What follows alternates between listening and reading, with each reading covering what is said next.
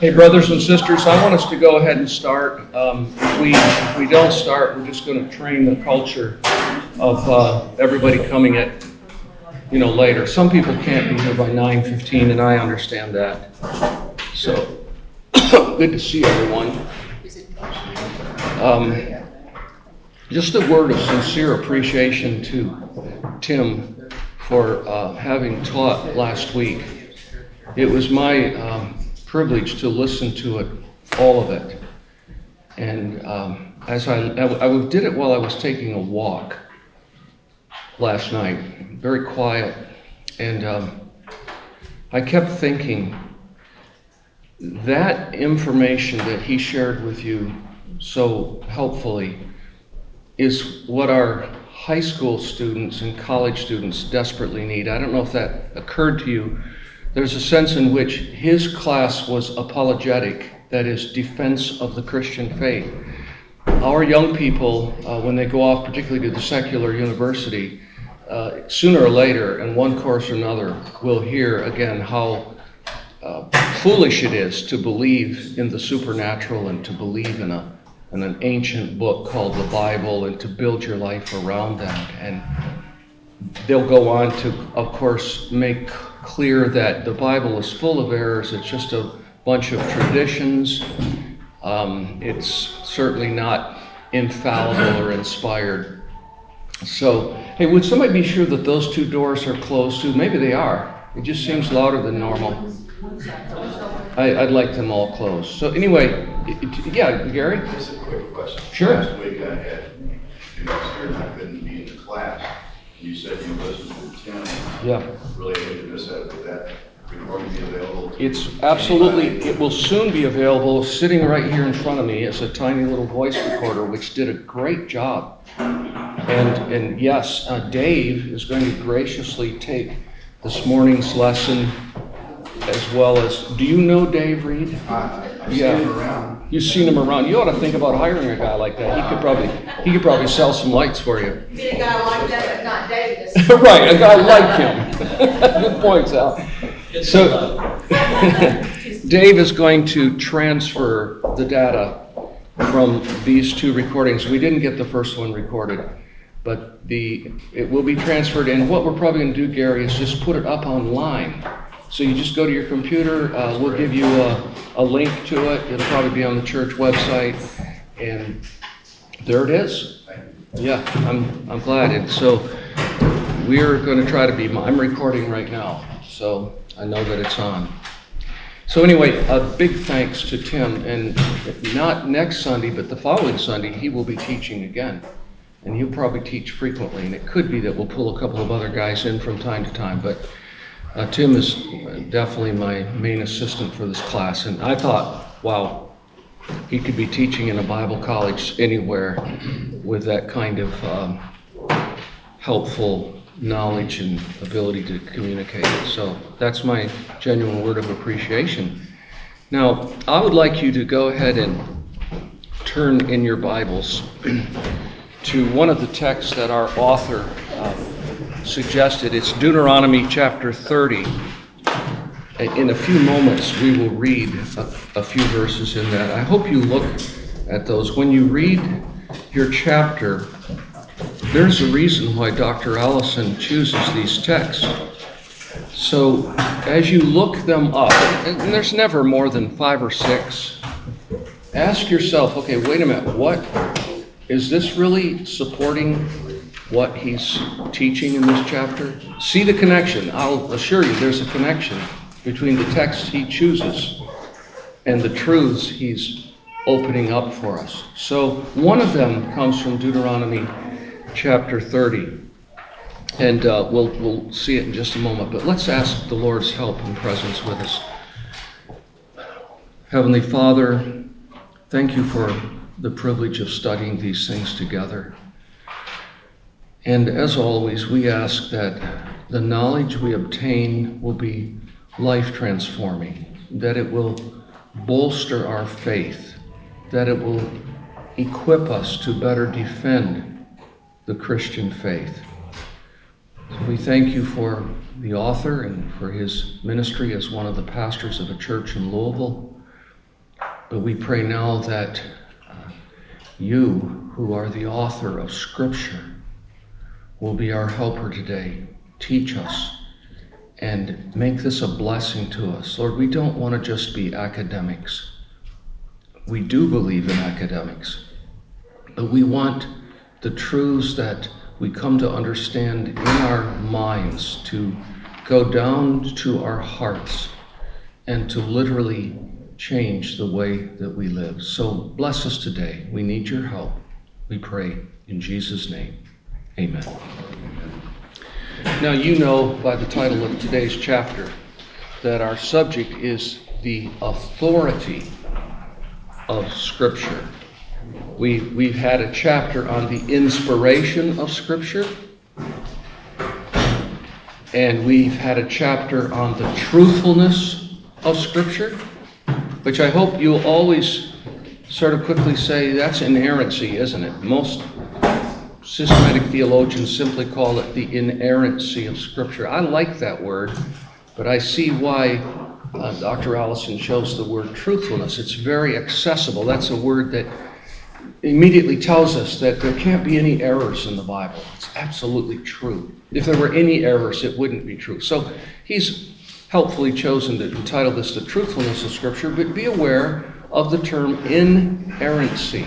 It means no errors in the Bible. So we've seen those two things inspiration, truthfulness, and now today we're going to focus our attention upon the authority of the Word of God. So I think what I will do today, and it's closely related to the way he's developed this in the chapter, I want to ask and answer three questions. And my questions are very simple. They're number one, what is the authority of Scripture? What is? What does that mean? The authority of Scripture. The second question is where does that authority of Scripture come from? What is that authority rooted in so that it's truly authoritative? Simple questions, aren't they? What is it? Where does it come from? And my last question is even more uh, simple and practical, and that is what difference should it make in our lives? I noticed last week that Tim use the words hopefully, and we should do this in every class. So what?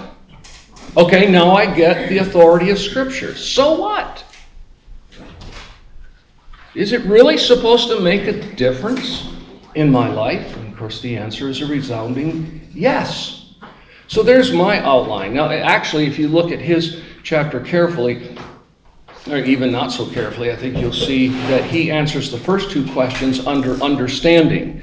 I, I love his um, I love his outline, and, and this week again, I just said, does he do this in every chapter? And every chapter, he does exactly the same thing. He has a summary of the doctrine. He has the main themes. He has the key scriptures. And then big Roman numeral one is understanding the doctrine. We have to first understand it.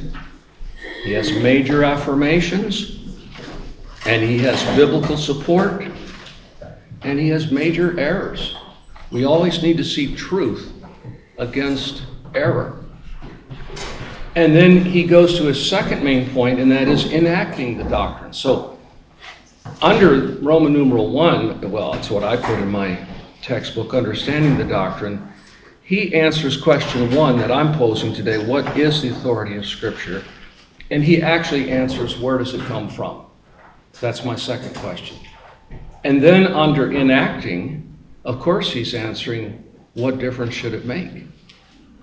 So appreciate that and eh, read the whole chapter always, and make sure you also look at the perennial questions in, in today's chapter. They're on page 29 and problematical issues. Usually, it's um, the kinds of questions that infidels and unbelievers ask, people who don't like this doctrine. Usually, that's what those questions are. So let's go. Let's go to my questions today. Question number one: What is the authority of Scripture?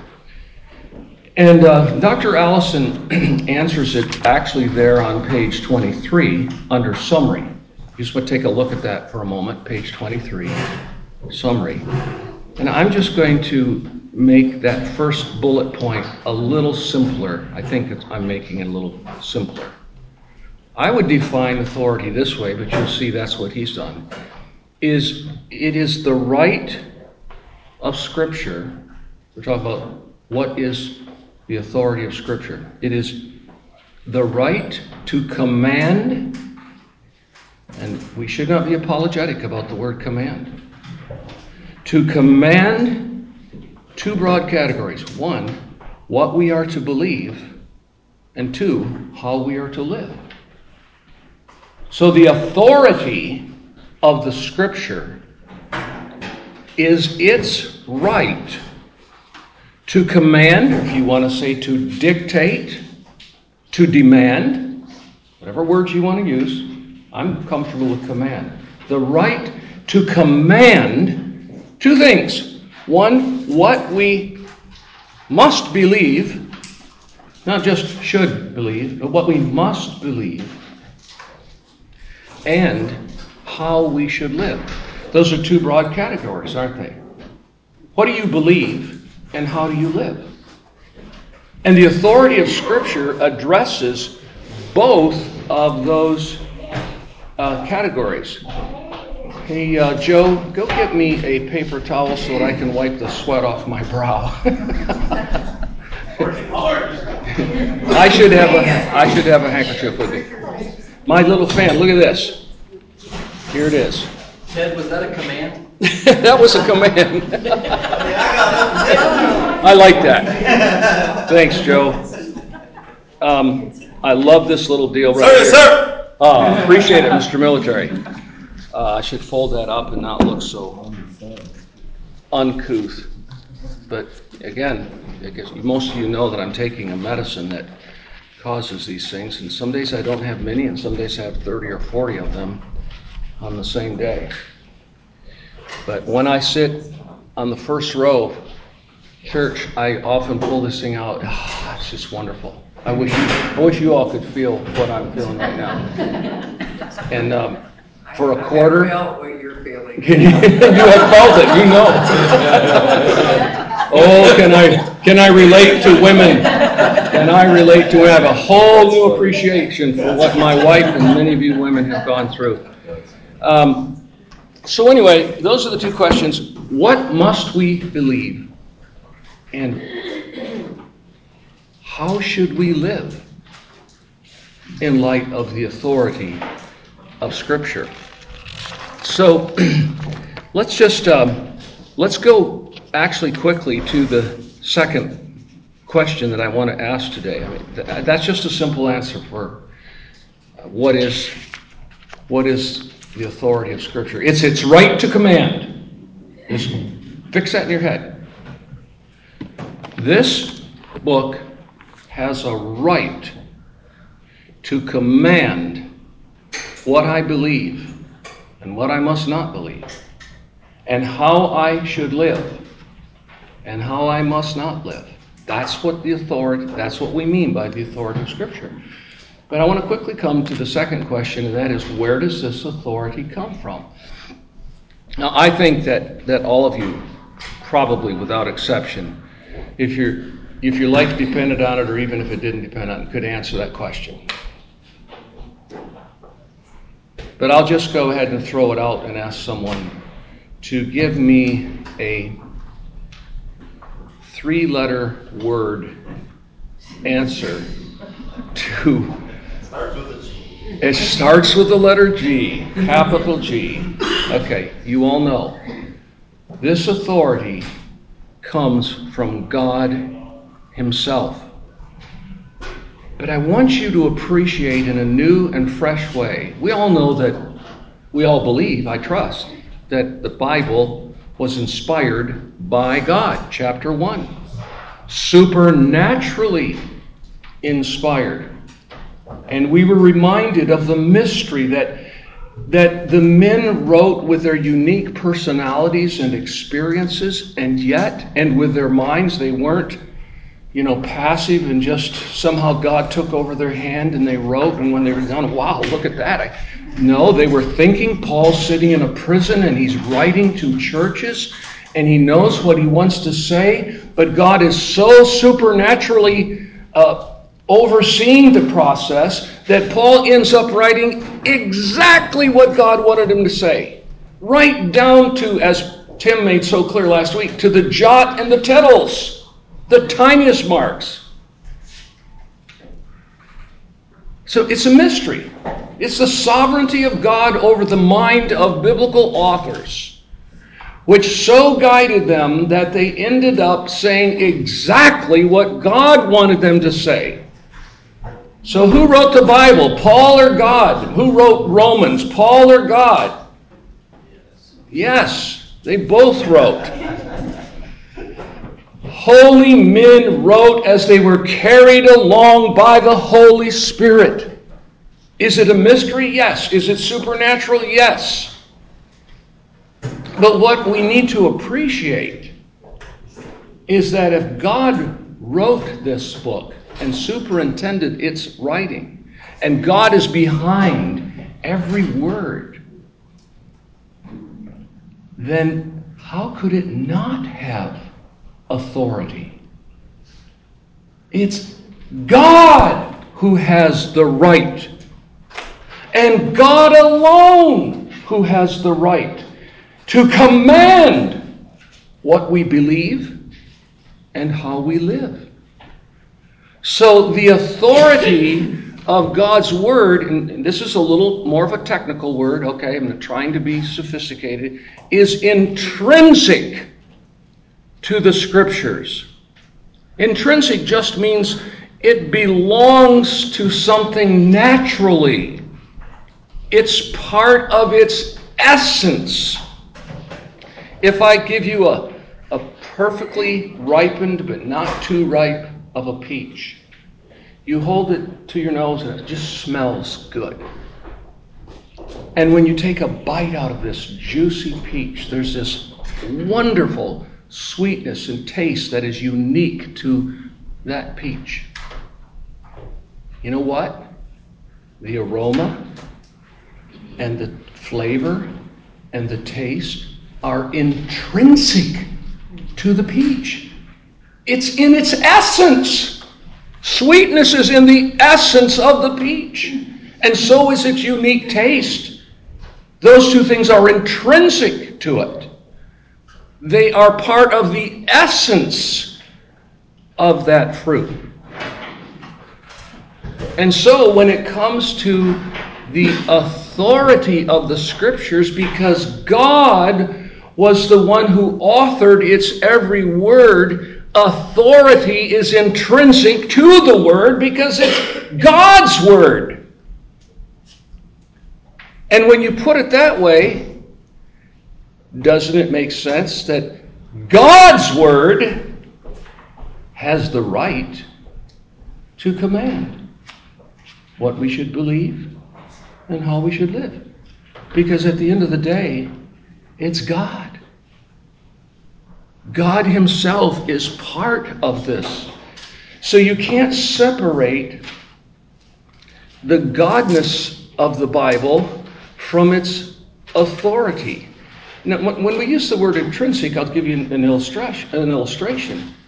Do you, as a parent, have the right to command your children to do what is right? You don't have the right to command them to do something sinful, but let's just think now. The analogy breaks down a little bit, but it still works because we're not God as parents. But if somebody said, How dare you tell your child when they should go to bed and to brush their teeth and to make their bed or to stop doing that, son? How dare you do that? What are you going to say? You say, I'm his parent. I'm his parent. I'm over him. I had a part in bringing him into the world. He's under my authority. As what? As a parent. Well, on a human level, that's true, but think of this this is God's word. So obviously, God's Word always has the right to tell us what we should believe. So when it comes to the whole issue, let's just say, for example, of sexuality and gender, which is a huge, huge, terribly distressing issue in our day, where is the culture headed? What is happening? And you and I have the audacity to tell people no, God made human beings male and female. God is the author of gender and sexuality. And He has the right, I'm not going to say the audacity because it's not audacious for God to do that. He has the right to say, men are to be men and women are to be women, and men and women are to marry the opposite sex. That's just one of the issues of today. But we now, we, people ask us, how audacious of you to tell people that if they want to choose their gender, they can choose their gender. You're watching the news, you know what's going on. There are parents today who are falling for this whole philosophy of parenting that don't don't tell your children what their gender is. Don't let them get hung up on their plumbing. Their plumbing may be indicative of one thing, but they may actually in the in their actual psyche be the opposite sex. Let them become what they should become. I mean, it's crazy. Yeah, Jim? I think that goes back to what you're saying when you talk about the Word of God with, with um, and the authority of the Word of God. I think the key is is right there is believing who is the authority. An example would be like if Tim's teaching his class and he's giving out directions, and we'll do, I'll say it that he's doing it through a written way to kind of make it more like the scripture. So Tim does a handout, and on the handout it says, "Tonight I want you to read chapters 10 and answer these questions." Okay, and the student looks at it. He's got to believe that came from Tim because if his fellow student made, right. wrote out this handout right, and right. said, "Tonight I want you all to read chapter 10, answer these questions," yeah. he doesn't have the authority. So you take what he wrote and you kind of just toss it in the trash. You know, yeah, your fellow yeah, student, you're like, I don't have to do that. yeah. And the key is understanding that the scripture, what makes the, these words authoritative, like you said, is understanding it's God's word. It, God is the authority. So the words in themselves are only authoritative because they come from God. Because you can have someone else write these same words who has no authority and they would have no power. Then. Right, right. No, that's helpful. Um, but there are other, uh, but to, to push on the analogy, there are times that if in fact Tim writes it and he puts it on the board and he says, This is your assignment for tomorrow, read those pages, you have to read those pages. Um, not in the same way you have to obey God, but He has authority over you as a teacher, and it's intrinsic to His position. Didn't we all do stuff, Jim, where you like me that, and then I'll come to Joe, where you know you write a note and it said, um, "Please um, please see me after class. I want to confess that I cheated on a test. And you sign Jim Byrne, and then you slip it on the teacher's desk. Oh, I never cheated, so, no. so I didn't have to do that. But I know what you, I get. I think I see what Oh man, we used, you know down at Bob Jones University, and there are several in this class that can relate to this. I mean that that's an authoritarian situation. At least it used to be more than it is now. But um, I lived on the edge 365, 24 hours a day. And it's like that passage in the scripture the, the, the wicked flee when no man pursues. Oh, my conscience was always bothered. And my friend Gary Seeley would say, Hey, I just came from Dean Liverman's office. He's not even going to take time to write out what was it, a pink slip? What color was it when you had to meet? Pink. He said, Don't look for the pink slip. I'm your messenger. He wants to see you right now. And I said, You're crazy, man. I know you're kidding me. And he would say, No, I'm serious. And then I would still tell him, You're kidding me. But inside, I'm thinking, I'll bet he did. I'll bet he did. and you know, there were times I went up to his office and had a secretary and said, Did, Mr. did Mr. Liverman want to see me or am I mistaken? And um, I never knew when to do it. It was like Russian roulette because I lived on the edge. But uh, it was a false authority that told me to go see Dean Liverman. That's the point. Anyway, uh, appreciate, please, brothers and sisters, that the, that the unity of Scripture and its author are such that there cannot be anything but absolute authority in the Scriptures because the Scriptures are so united to a person who has absolute authority. His name is God. Now, so if I said to you, this would be sort of a trick question, but it would also reveal what you know. Are, are Scripture and God then identical? Any answers on that? There, who said no? Did you say no, Carla? Why are they not identical? Um, Well, for one, okay, can I help you? I- But I think this is what you're saying. Yeah, this is what you're saying. Yeah. And so I say, hey, folks, there's God right there. That's God. Yeah. You say, really? I thought God was in the heavens. Can I worship? Then, so I should I worship that if that's God? In the same way the book Tom Sawyer is not Mark Twain. Right. That's right. That's a good analogy. So, so they're in, they're intrinsically joined, and the authority of Scripture comes from its author, and they're inseparable, particularly the authority of Scripture and God, but they're not identical. So that's that's basically the answer to question number two, isn't it? But since I ask us to turn to Deuteronomy, yeah, yeah, Dave, go ahead. Uh, one quick question, is the King James only group kind of blurring that line? What do you say? Is the King James translation, King James only people um, sort of blurring that line? Um, you know, you'd have to talk to each person. I've never met a fundamentalist who was willing to say that the Bible is God. But I'll tell you what they do, and, and Tim touched on this last week. On someone who, who asked the question about translation last week? Rich, yeah, it was a good question. And Tim helped us understand the difference between um, dynamic equivalence and exact equivalence and so forth. Uh, the, the sad thing about King James only people is that they don't believe other Bibles have authority. And they think it's the translation that makes it so authoritative. But I've never met a fundamentalist of that sort who was willing to say that the Bible and God are identical. So that, that's how I'd answer it. Donna? What, how would you explain John 1 1 to someone? Well, let's turn there for a moment. And I'll let you do that. John 1 1. It's a great text. In the beginning was the Word, and the Word, by the, the Word was with God, and the Word was God. How I would explain that is that John is not talking about the Bible, he's talking about the Son of God. The Word became flesh. This thing hasn't become flesh. The Word became flesh and dwelt among us. So I think that that's how I would answer that.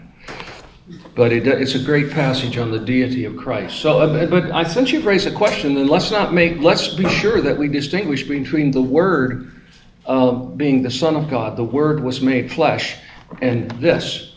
So there's the Word of God and then there's the second person of God who, in a unique way, was capital W Word.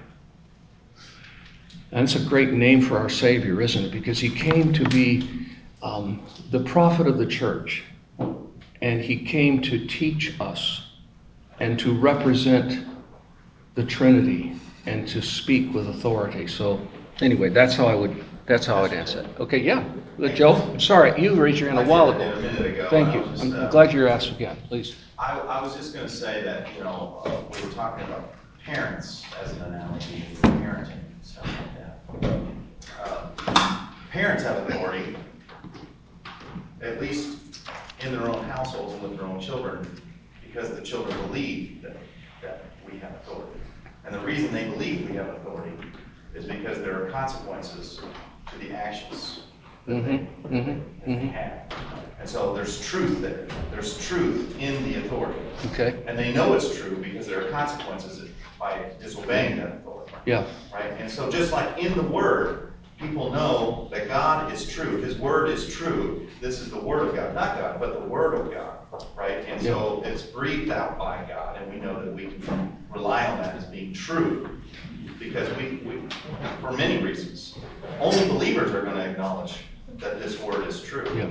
But even if they don't acknowledge it, even the people who don't acknowledge it, it's still true because the results of the prophecies and everything that he has said throughout Scripture reveals the truth about who he is and the authority that he has. They do. And so whether or not you believe or don't believe, the truth is there and there are consequences to not believing that his word is. Yeah, that's a good point. And so, with regard to parents, uh, the analogy can it can break down because um, you're still authoritative with whether they agree with you or not. And we need, we need to have this high view of the Bible. The Bible is as, as, as authoritative over unbelievers as it is over Christians. That's kind of the point Joe's making. You all clear on that? It's not just authoritative for Christians, it's authoritative for creatures because it's a God inspired book.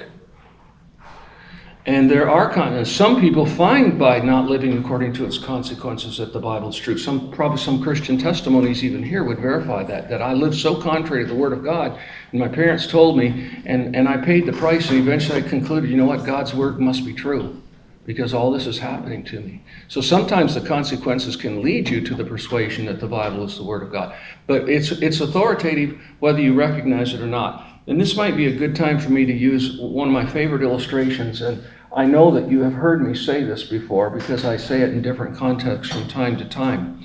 But when you are defending the Christian faith with an unbeliever, and they say, you know, the problem with you is that you believe the Bible is supernaturally inspired and has authority. I don't believe that for a minute. It's made by a whole bunch of different authors, it has mistakes in it, it's got religious biases, etc., etc., etc. I'm sorry. Don't waste your time quoting the Bible to me. What are you going to do? Oh, okay, I'm, I'm sorry, I won't quote it anymore.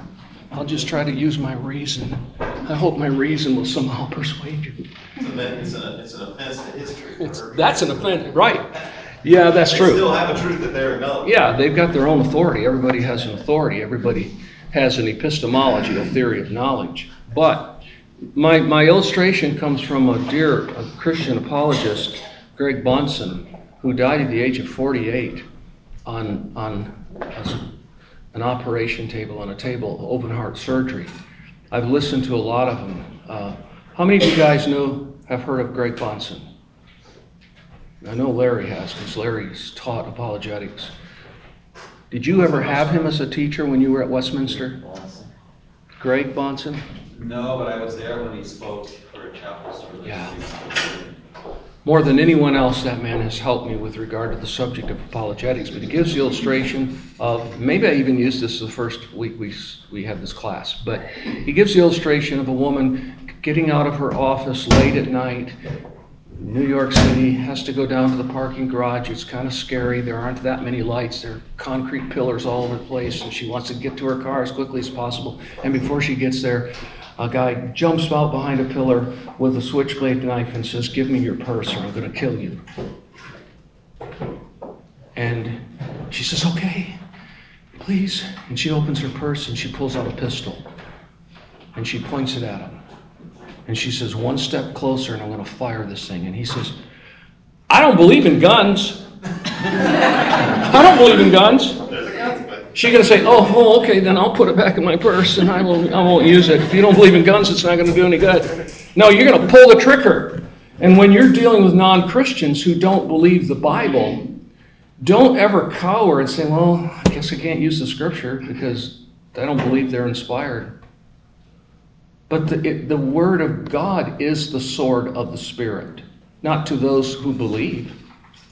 The Word of God is the sword of the Spirit. Talk to any unbeliever, talk to any atheist. Use the Word of God. Don't trust in your arguments. Don't go home and, and even thank God for the great arguments and illustrations he gave you, get on your knees and say, God, I didn't do very well. I wish I could have done better. I wasn't thinking as clearly as I should have, but I did quote your word. And I reminded them of the truth of your word. Lord, bless your word and cause it to be the sword. Holy Spirit, use it as a sword in my friend. And keep quoting the Word of God. So we have that because you see, the authority of the Word of God is intrinsic to the Scriptures because God is its author. That's the main point. So we still haven't read Isaiah 30, but let's just notice these, these words here. And you see where God, and I speak facetiously now, God has the audacity. Actually, I think it's through Moses. I think Moses, the one who's talking. I don't, I don't know why I said, did I say Isaiah 30? Sorry, you all know I'm talking about Deuteronomy. I saw you poking your wife. Said he thinks it's he thinks it's Isaiah. Okay, Deuteronomy 30, verse 15. See, and if you go back, I think you'll conclude that this is Moses talking as God's representative and, and as the great prophet of the people of Israel. And Moses was prophetic. And I'm, I'll tell you what, I'm fired up about something uh, going off on a little excursion here. We must pray for our pastor who is in Romania. And right now, it's, you know, like, let's see, if it's 10, 11 to 1, 2, 3, 5, it's 5 in the morning. And he'll be worshiping, and they'll probably be watching our service later. But anyway, how did I get off on that? Oh, that this series on Joseph has been so good. And one of the things that Pastor Mark has brought out repeatedly, repeatedly, repeatedly is that there's a greater Joseph to come. There's a greater, there's a greater preserver of the people of God. And I went to him toward the end of the series, is Mark, when this is done, maybe not immediately, but would you would you consider, prayerfully consider, picking up the narrative in Exodus where Moses is born and he becomes the great deliverer of his people. And Moses, even more clearly and distinctly than Joseph, becomes a type of Christ. And Pharaoh is a type of the devil. And Moses, with the blessing of God, leads the children of Israel out of bondage into the, well, because of unbelief, into the wilderness, but ultimately into the, the promised land. That's what our greater Moses will do. It's just beautiful. So he's agreed, and that, that's going to be, I think, a wonderful series, but we wanted to have a little interlude. And so we, we heard last week, I was away, but got to hear Pastor Keith's excellent sermon. And this morning, Pastor Thad preaches. Next Sunday, Pastor Keith, Maddie preaches. The next Sunday, the next Sunday, I preach, and then Pastor Mark will be back, and we're going to go through First John. All that was free. I'm not going to charge for that. So, verse 15 See, see, I have set before you today life and good, death and evil. If you obey the commandments of the Lord your God that I command you today, by loving the Lord your God, by walking in his ways, and by keeping his commandments and his statutes and his rules. See, that's what it is. It's authority to command what we are to believe and how we are to live. If you do this, then you shall live and multiply, and the Lord your God will bless you in the land that you are entering to take possession of. But if your heart turns away, and you will not hear, but are drawn away to worship other gods and serve them, I declare to you today that you shall surely perish. You shall not live long in the land that you are going to over the Jordan to enter and possess. I call heaven and earth to witness against you today that I have set before you life and death. Moses is speaking as a mediator, but he's speaking for God. See the authority. And Moses got his authority from God. And all the writers of the New Testament got their authority from God because he was superintending their writings. So, the authority of Scripture is intrinsic because of God, it's in the Scriptures. And that's what I want us to understand where the authority comes from. Any questions about that before I go to my last question today? Uh, we can have a little discussion. We've got a moment or two for that. Um, I put this up here.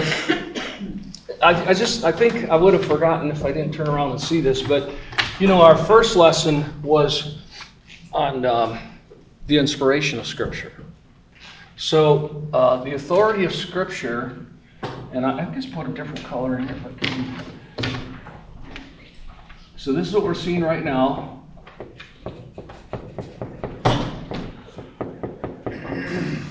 Okay, I'm going to put it in two places.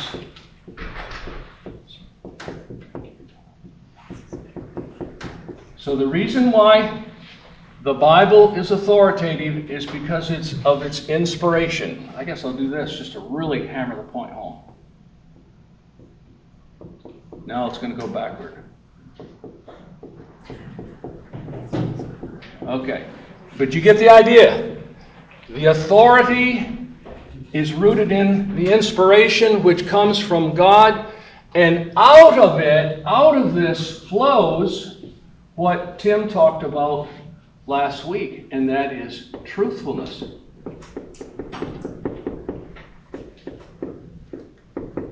Really, really, what I should have done, I don't like what I did here. I want to do something different. So you can't do that with a can't do that with a slide that you put up. Writing with a piece of chalk or a thing is more dynamic than slides. I've been trying to tell that to Pastor Keith and Tim, they don't get it. it's because I wouldn't, if you paid me a $1,000, I wouldn't know how to make one of those things. So let's do it this way inspiration. This is, the, this is really what I want to say. Out of inspiration flows truthfulness, and as we're seeing today, out of inspiration flows authority. It's not the other way around. What makes the Bible truthful? God. He is truth. He cannot lie. And Tim did say that too. There's few things God can't do, right? Don't get off on those stupid questions like, can he make a rock so big that he couldn't pick it up? The Bible tells us there's three things God can't do He can't lie, he can't deny himself. And uh, I can't think what the other one is right now. He can't forget. Huh? Cannot give his glory to another. He can't give his glory to another. That's a good one. I wasn't actually thinking about this, so there might be four. Thanks, Jim. So the fact is that truthfulness flows out of inspiration and authority flows out of inspiration. And guess what we're going to see next week? We're going to see that is it sufficiency? Is that the next one? I think so. I just, Yes, it is. it's a sufficiency. The sufficiency of Scripture comes out of. So all the, and that's why I went back to my analogy here. I'm, I know I'm terrible, but I'd do this.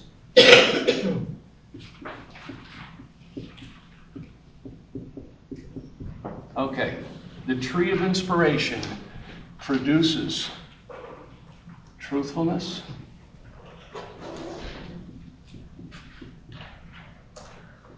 and today we're seeing authority.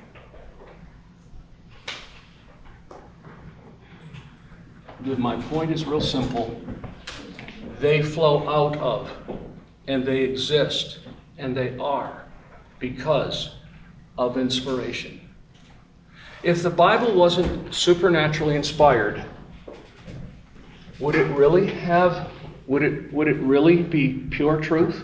No. If the Bible wasn't supernaturally inspired, would it really have authority? No. If the Bible wasn't supernaturally inspired, would it really be sufficient? No. So appreciate that, okay? So those are a couple of concepts. The intrinsic, uh, the authority of the Bible is intrinsic to it because of its author. All right, real quickly now, and I think I can. Yeah, we can do this.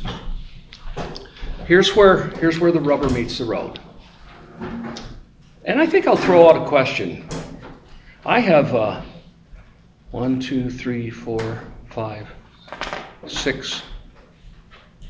I've got six so whats. But I wonder what some of your so whats are. So, my question to you would be okay, the Bible is absolutely authoritative over my life, over your life. It, it not only has the right to command, it has exercised that right. The Bible tells you what you should believe and how you should live. Okay? We're in agreement on that, I trust. So you have that, I'm going to call it a high view of Scripture.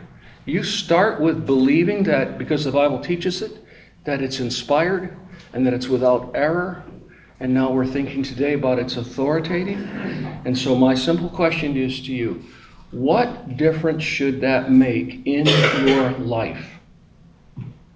How does your view of the authority of Scripture influence your life? Yeah, Paul? I read scripture, I turned from Roman Catholicism.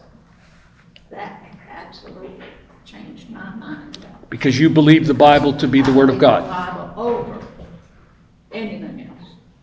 Yeah. And and you must have also believed this.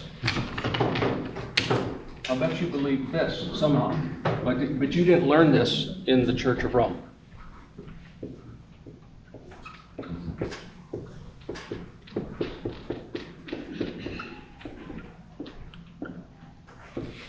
What does sola scriptura mean? That's Latin. Only scripture. It's the ultimate and final authority. What does Rome teach about that? Not trying to bash any religion at all. But just let's let's be candid about it though. What does Rome teach about authority? Sorry? The Pope and Bishop? Or the Pope? Yes, which is particularly the Pope if he speaks ex cathedra.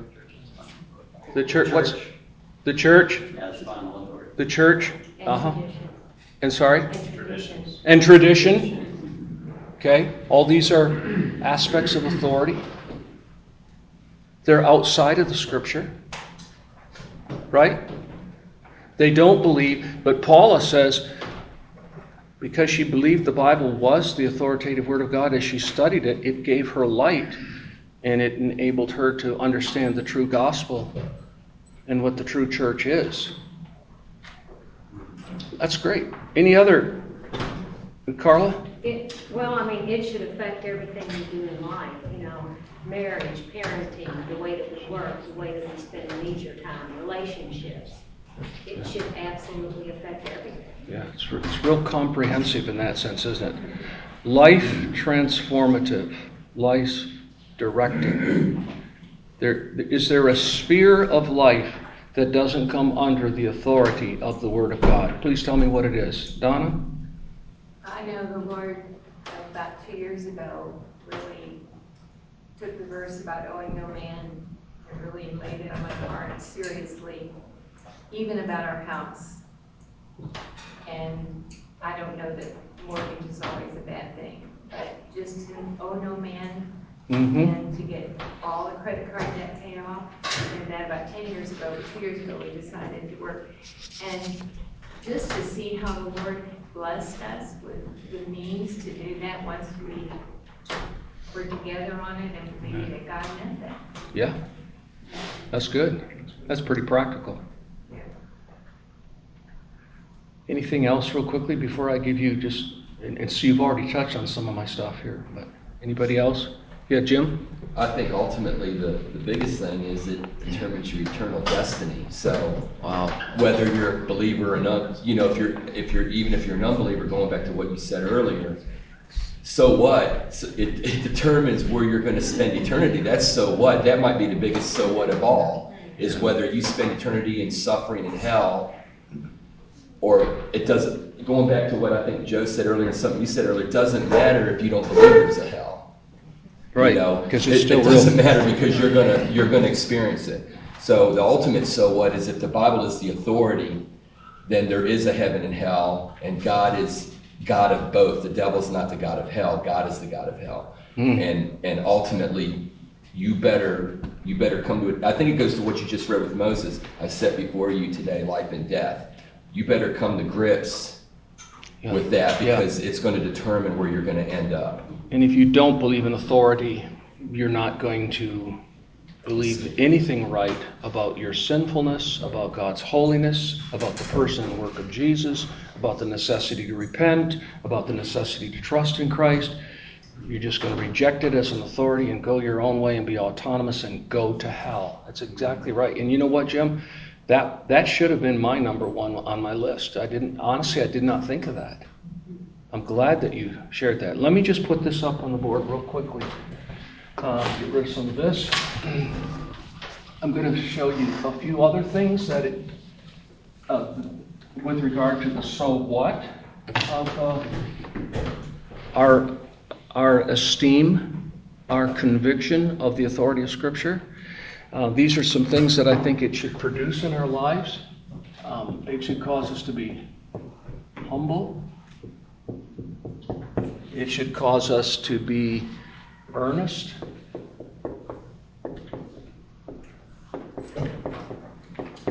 It should cause us to be confident.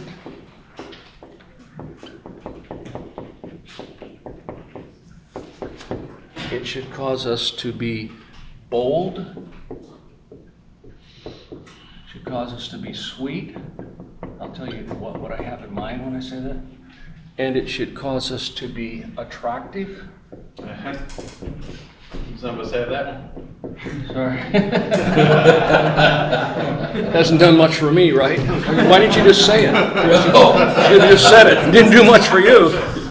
Um, I think the list, the list could go on, but what I'm talking about, for example, uh, let's, let's change some colors here. In our posture,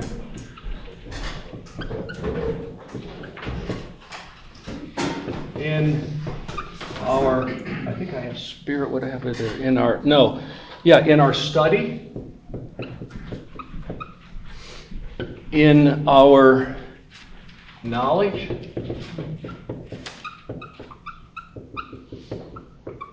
it should cause us to be bold in our witness. Should cause us to be sweet in our spirit. These are just some illustrations. It should be uh, cause us to be attractive in our demeanor.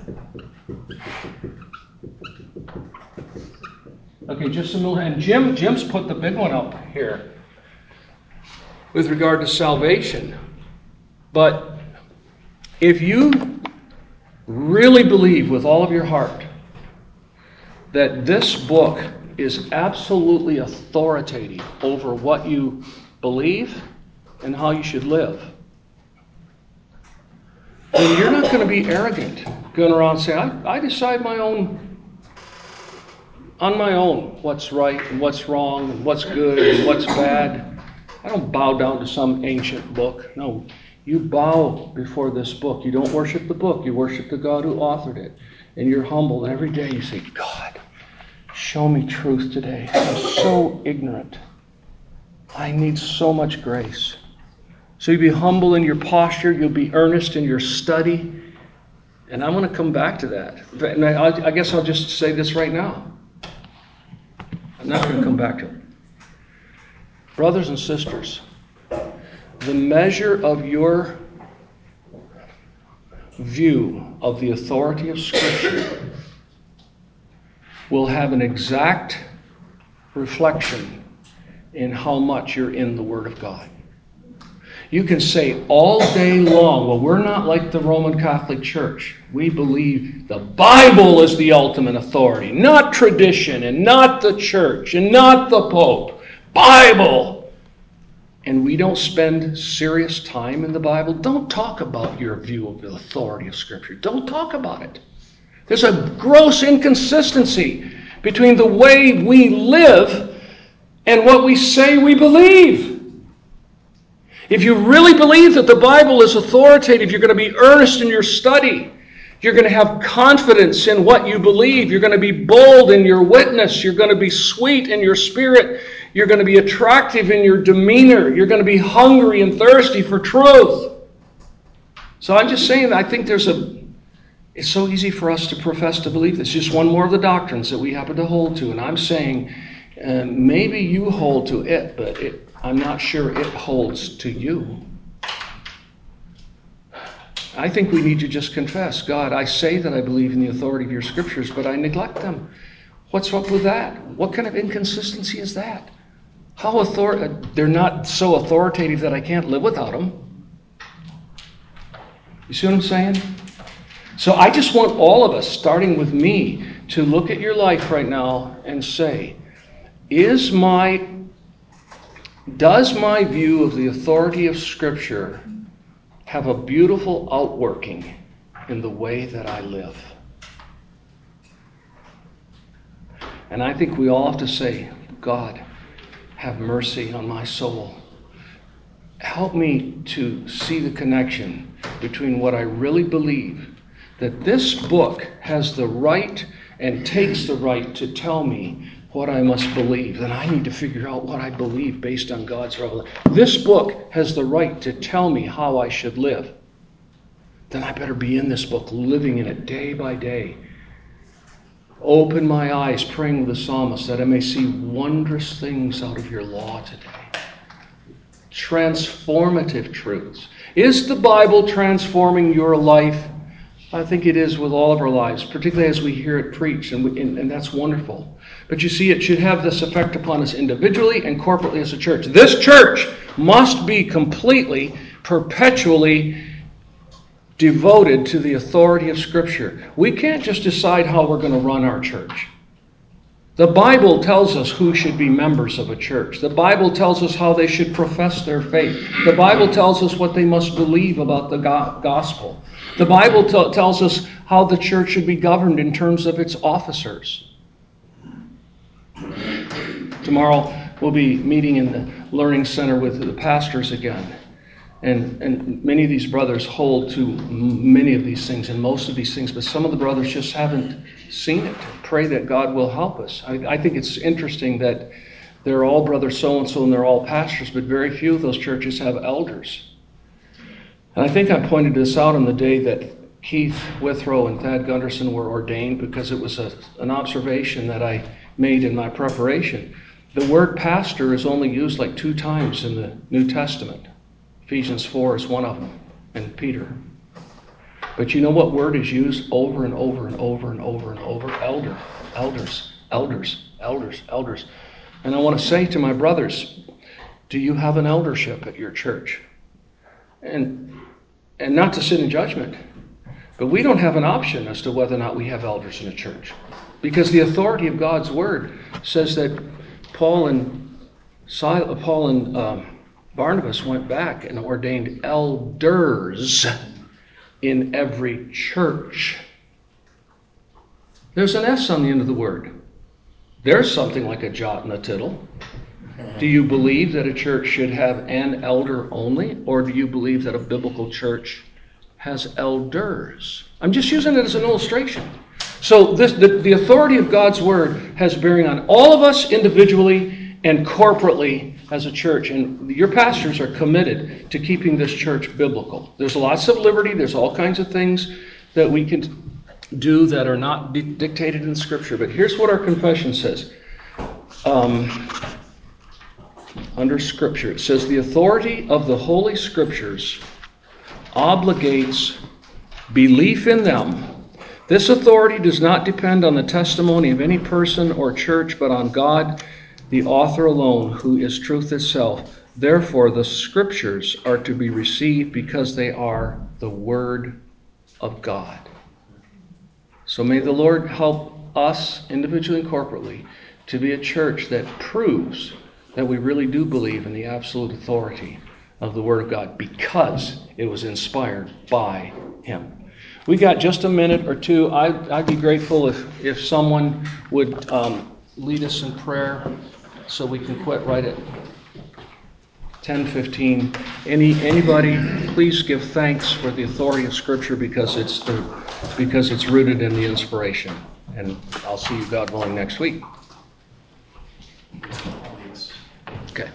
Father God, we thank you and praise you for your word, Lord. Thank you for, for giving us the truth, Lord. Thank Amen. you. We thank you so much, Lord. We all came out of darkness, believing darkness, believing in our own idol worship, our selfishness, Lord, and the way that we handle every issue, every behavioral problem, whatever it is, Lord. It was, it was what we believed in. And until your truth was revealed to us, Lord, we, we believed in that fully. And we thank you so much and praise you so much for Yes. revealing the truth to us. Amen. Thank you so much for that. Amen. Thank you for this, this wonderful lesson. Thank you for this, uh, this, uh, this Sunday school class that we're doing right now. And we pray for Pastor Ted and others continuing to teach us these truths out of your word, Lord. That we would grasp them fully, Lord. That we would want to practice them and heed the truth that you Amen. give us. Amen. Thank you so much. In your precious name we pray in the name of Jesus Christ. Amen. Amen. See you next week. And if you can, try to be here at 9:15, okay? I know you can't all, but if you can, 9:15 next week.